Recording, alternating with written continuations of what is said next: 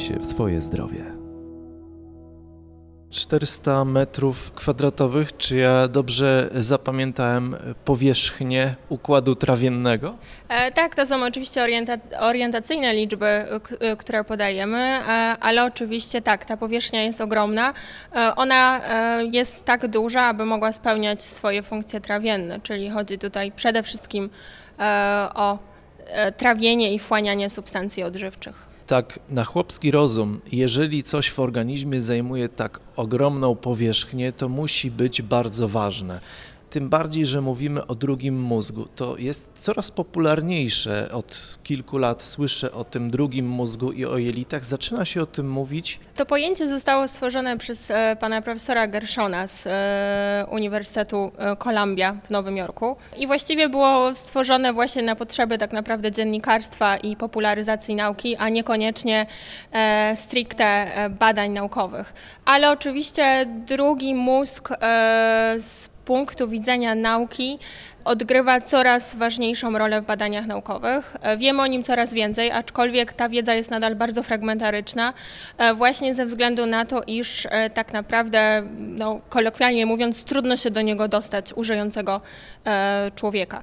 Stąd też większość badań opiera się o modele zwierzęce i stąd też pochodzi nasza wiedza. Natomiast ona jest nadal bardzo, bardzo ograniczona i badania z wykorzystaniem jakby modeli pośrednich, które tak naprawdę wskazują na wagę e, tego tematu, czyli chociażby mikroflory jelitowej, e, no, są dużo, dużo prostsze i stąd też e, ich ogromny sukces i, i, i popularyzacja. Myślę, że sama neurogastroenterologia, która jest tak naprawdę teraz w stadium rozkwitu, ponieważ coraz częściej mówimy o chorobach przewodu pokarmowego jako właśnie wrotach do, do centralnego systemu nerwowego, będzie jeszcze bardziej popularna, ponieważ każdy człowiek poprzez poprzez e, właśnie zainteresowanie własną dietą ma wpływ na swoje własne zdrowie. Ile razy w przeglądaniu internetu, oglądaniu e, telewizji, słuchaniu mediów, e, wy lekarze jednak tej młodej dziedziny jeszcze zainteresowania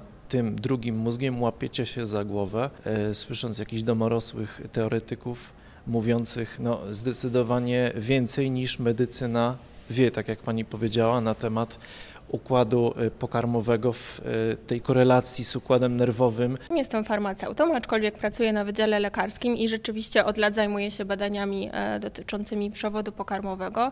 E, I myślę, że w tym momencie praktycznie wszyscy specjaliści e, z służby zdrowia, czyli tak naprawdę cała rozbudowana gałąź, począwszy od lekarza, skończywszy na pielęgniarkach, farmaceutach czy fizjoterapeutach, wiedzą coraz więcej na ten temat i rzeczywiście przyznają rację rację i słuszność układowi trawiennemu. E, także mm, jest to temat rzeczywiście bardzo gorący, zarówno w polskich mediach, jak i też gdybyśmy się przyjrzeli mediom zagranicznym, e, to praktycznie no, w każdym jakimś numerze, na każdej stronie internetowej można znaleźć jakieś właśnie odniesienie do trzewnego układu nerwowego. Ja myślę, że to wzięło się też z takiej ogólnej e, mody właśnie życia w zgodzie z naturą, stosowania E, żywności, która jest e, pozbawiona jakichkolwiek pestycydów, e, żywności certyfikowanej. Także wpisuje się to pewnie w jakiś ogólnoświatowy trend, aczkolwiek ma to swoje uzasadnienie medyczne i uzasadnienie naukowe, w związku z czym warto podążać tym tropem. No oczywiście część jakichś blogów czy wpisów takich pewnie autorstwa osób, które niekoniecznie zgłębiły ten temat, rzeczywiście próbuje naciągać te informacje aczkolwiek no, tak pewnie zdarza się w każdej dziedzinie. W związku z tym tego nie jesteśmy w stanie wyeliminować. Kolejna rzecz, o którą chcę zapytać, y, ta serotonina. Niezwykle interesujący aspekt działania naszego układu pokarmowego. Jak ogromną rolę tutaj serotonina odgrywa i, i, i ona też y, oczywiście wpływa na, na cały nasz organizm.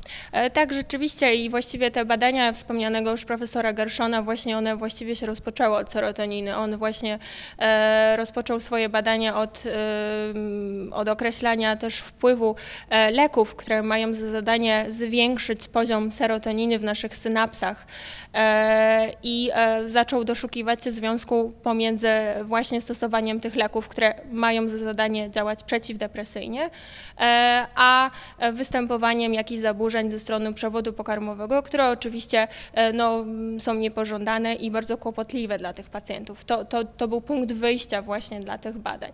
Ale tak jak powiedziałam wcześniej, oczywiście jest to gałąź, która się bardzo rozwija e, i tutaj e, cały czas e, potrzebujemy większej porcji informacji, żeby móc o niektórych kwestiach wypowiadać się rzeczywiście na 100%.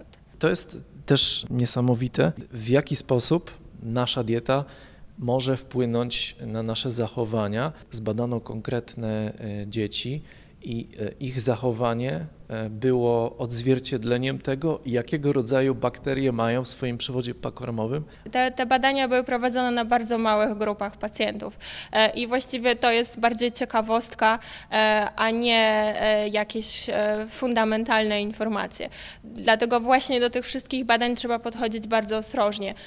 Możemy bardzo szybko tworzyć jakieś konkluzje, które tak naprawdę mogą się za wiele lat okazać niesłuszne. Stąd też E, zanim będziemy wyciągać fundamentalne e, wnioski, e, musimy te badania powtórzyć. Te badania muszą zostać powtórzone na dużych grupach pacjentów, na populacjach pochodzących nawet chociażby z różnych stron świata. Stąd też te informacje trzeba traktować bardzo ostrożnie. Tym bardziej, że bakterii, jeśli dobrze pamiętam, jest w naszym organizmie, w naszym układzie pokarmowym więcej niż komórek. Jak najbardziej. Tych bakterii jest naprawdę mnóstwo. E, I ta populacja jest też populacją oczywiście żywą. To jest narząd, który jest ciągle żywy, e, który e, zmienia się w odpowiedzi na naszą dietę, nawet na to, czy się wyspaliśmy, czy się nie wyspaliśmy, czy, czy stosujemy jakieś leki, czy jesteśmy kobietą, czy mężczyzną, czy mamy 15 czy 60 lat. W związku z tym to jest e, również e, pole do nadużyć, w związku z czym wszystkie te informacje muszą być traktowane ostrożnie, zanim e, będziemy wyciągać jakieś daleko idące wnioski i zastanawiać się, jaka, jak ta wiedza mogłaby zostać użyta w praktyce. Od razu mówiąc o bakteriach, przypomina mi się temat antybiotyków i probiotyków, które są oczywiście z, też z tym związane. Natomiast mam pytanie odnośnie antybiotyków. E, po sobie wiem, że na przestrzeni lat mój organizm uodparnia się na leki przeciwbólowe.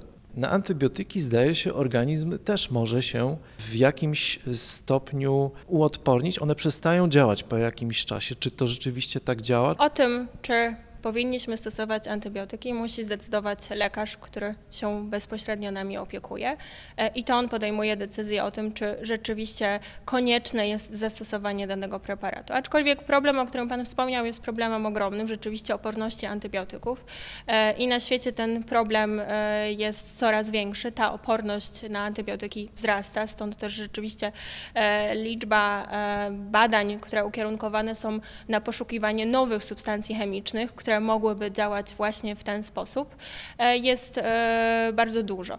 E, każdy organizm na każdy lek ma prawo zareagować inaczej. My do pewnych leków możemy się przyzwyczajać. Oczywiście to jest zupełnie naturalne i o tym każdy specjalista wie. Stąd też leki powinny być stosowane wyłącznie w sytuacjach, kiedy rzeczywiście zachodzi taka potrzeba, a nie w sposób taki wręcz doraźny, kiedy to pacjent sam decyduje, że e, powinien dany lek zażyć. O tym, czy on powinien zażyć ten lek, powinien zdecydować specjalista. W jelitach jest odporność, ale czy w jelitach może powstawać depresja? Osób, które się denerwują, chyba nie brakuje, prawda? Każdy z nas inaczej reaguje na sytuacje stresowe. Badacze, którzy zajmują się trzewnym układem nerwowym, sądzą, że tak, że właśnie w jelitach może rozpoczynać się e, proces związany z zachwianiem nastroju, e, z jakąś upośledzoną tolerancją na sytuacje stresowe, czy właśnie nawet e, zachwianie równowagi w obrębie właśnie mikroflory jelitowej trzewnego układu nerwowego może być punktem wyjścia do e, depresji. E, Ale tu powiem jeszcze raz, e, na ten temat wiemy zbyt mało. Mechanizmy, które związane są z depresją w ośrodkowym układzie nerwowym są dużo lepiej poznane niż to, co może się dziać w naszych trzewiach. Stąd e, potrzeba czasu, cierpliwości i przede wszystkim pieniędzy e, na badania naukowe, które będą mogły rozwikłać te problemy. Przyjmujemy probiotyki, kiedy stosujemy e, antybiotyk. E, Ważne jest, żebyśmy pili e, kefir, żebyśmy jedli jogurty, żebyśmy tę naszą domową, pyszną, kiszoną kapustę jedli, bo to jest też e, ogromnie ważne. Wiemy w tym momencie, że to właśnie przede wszystkim warzywa, błonnik pokarmowy odgrywają najważniejszą rolę. E, Tłuszcze zwierzęce powinny być stosunko- e, spożywane stosunkowo rzadko, a czerwione mięso najrzadziej, nawet niektórzy sądzą, że to jest raz w miesiącu. W związku z czym rzeczywiście tutaj ta piramida się zmienia, natomiast nasze nawyki żywieniowe zmieniają się dużo, dużo wolniej.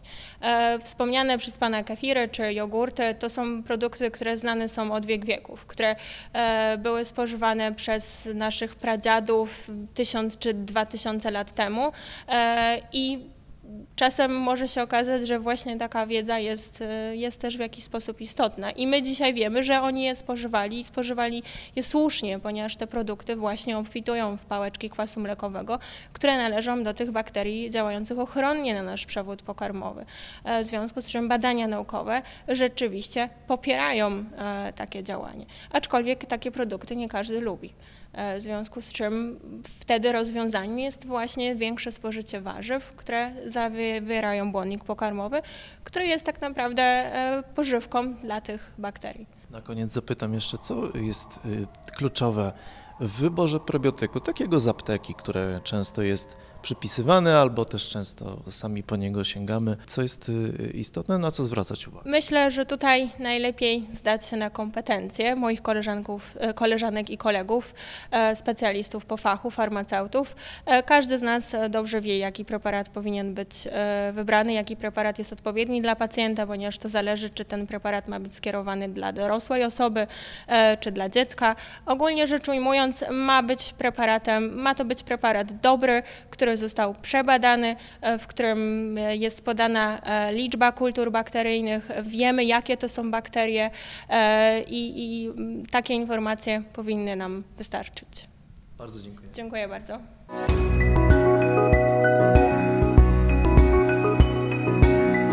Więcej audycji o zdrowiu na stronie radioklinika.pl oraz w naszej aplikacji mobilnej.